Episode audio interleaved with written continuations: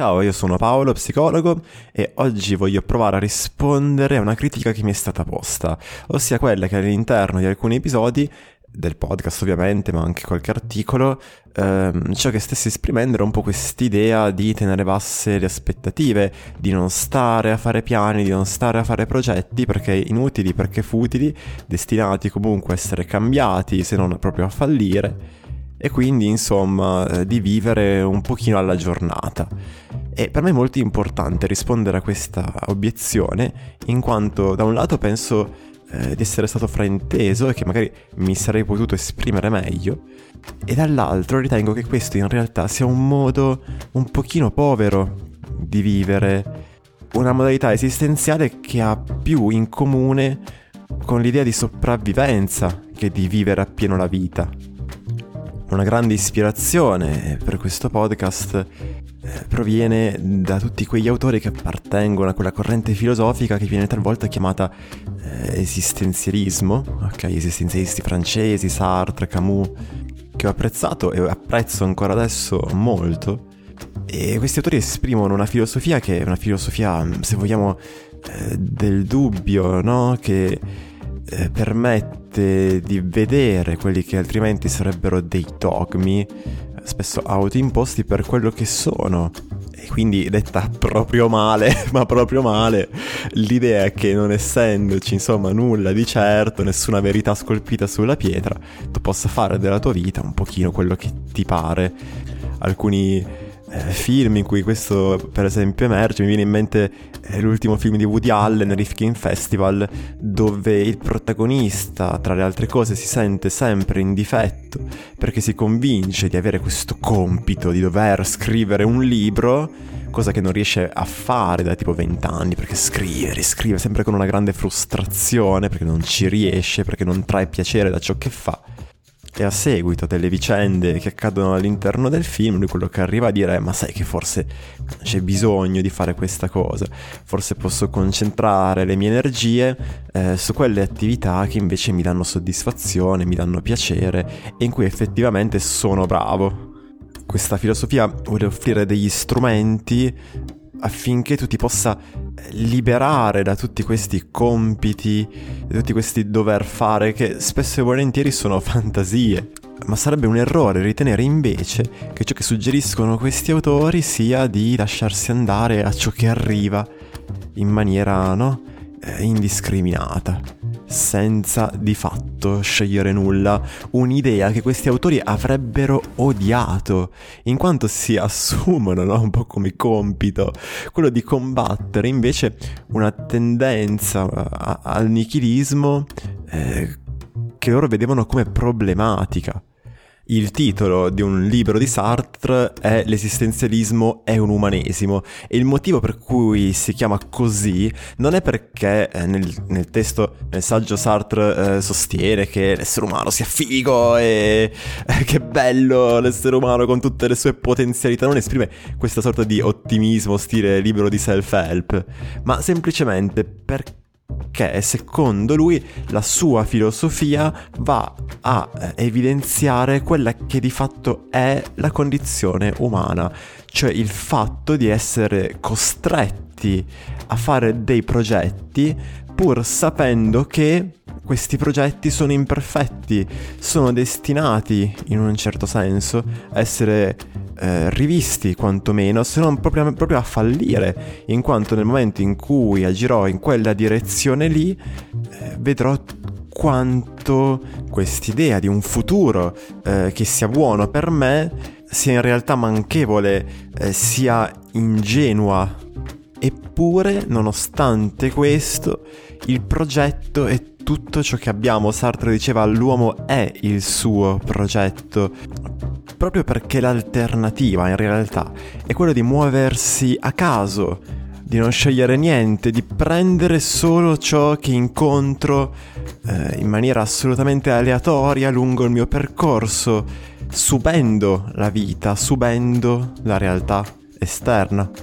E allora eh, tu potrai, potrai dire, ma se tanto eh, qualsiasi progetto imperfetto ed è destinato anche solo in parte a fallire, eh, perché dovrei farlo? Perché dovrei mettermi lì volere qualcosa, impegnarmi in quella direzione lì e comunque eh, non arrivare mai a una totale risoluzione, no? Al vissero felici e contenti, a un totale appagamento.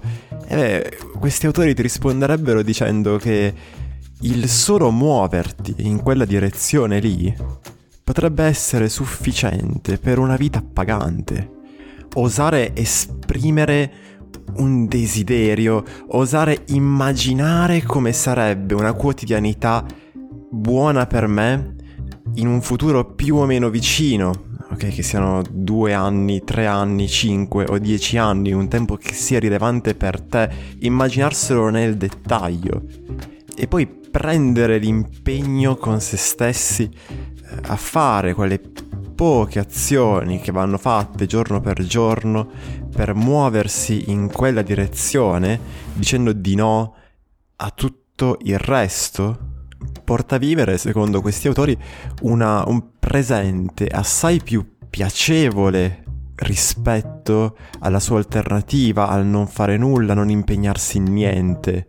Porta, lo dicevamo nel scorso, nello scorso episodio del podcast, ad imparare di più su noi stessi, ad avere quelle informazioni necessarie a correggere il progetto in modo che sia sempre più vicino a qualcosa che sia veramente bello per noi porta a non preoccuparsi più di tutta una serie di aspetti della vita che a questo punto appaiono futili. Cosa pensano gli altri di me? Ma piacerò a quella persona?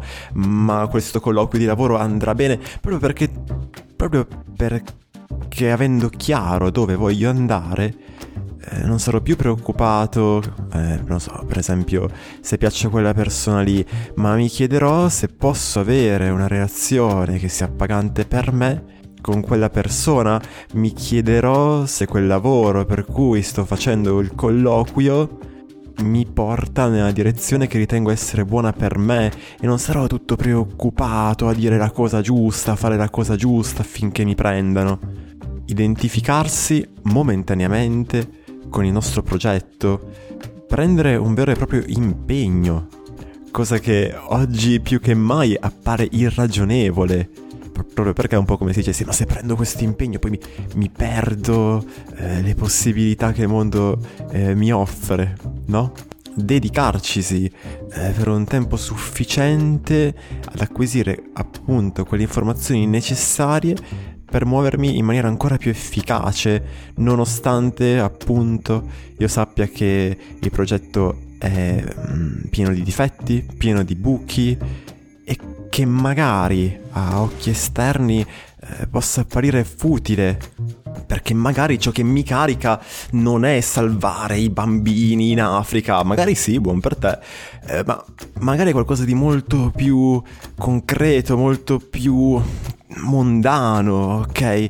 Svegliarmi eh, in un appartamento a Parigi e andare a prendere un caffè nel pieno cuore della città e camminare per quelle strade e magari ordinarlo in francese. Deve essere un qualche cosa che dia la carica, che, che ti infuochi l'animo e corrisponda a quello che per te è desiderabile, che per te è importante e tu potresti dire, sì, vabbè, ma per esempio quello che hai espresso prima, eh, no, è molto concreto, ok, ma una volta raggiunto sei senza, non ce l'hai più il progetto, e quindi come fai? E per questi autori questo problema non esiste proprio perché la condizione umana è quella di avere sempre un altro progetto. È Sisifo che vuole raggiungere la vetta della collina spingendo il suo masso sapendo che alla fine il masso rotolerà giù e sarà costretto a ricominciare. E non è che perché questa cosa si ripete eh, all'infinito finché lui campa, allora lui ad un certo punto dice sai che c'è, io non mi metto più a spingere il sasso, lo mollo lì e apro Netflix. E no, lo fa lo stesso. E non lo fa perché si deve fare, perché i sassi vanno spinti in cima alle colline. lo fa perché lo stesso movimento, no? Verso l'alto è sufficiente per dargli appagamento, per dargli soddisfazione. Come scrive Camus, noi dobbiamo immaginarci Sisifo felice. ci sarebbero altre mille cose da dire, ma direi che posso fermarmi qui con l'episodio di oggi. Eh, ti invito, ovviamente, se ti è piaciuto, a condividerlo perché è il modo migliore che hai per aiutare questo podcast, un progetto che si basa eh, sulla, sulle tue condivisioni. E ti invito a visitare paoloperez.it dove trovi tutti i miei contatti e tutte le informazioni sul mio lavoro da psicologo, su come eh, prenotare una consulenza con me lavoro principalmente online, che mi rendo conto possa eh, suscitare no? tanti dubbi, ma funzionerà, ma la relazione, ma poi come faccio a raccontare le mie cose attraverso uno schermo? Tutti dubbi assolutamente legittimi, eh, vuol dire che sei una persona che si interroga sulle cose, che non prende tutto per dato, ottimo.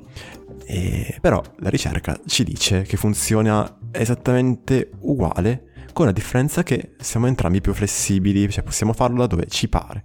Ottimo. Bene, con questo detto tutto, noi ci sentiamo al prossimo episodio. Buon proseguimento. Ciao!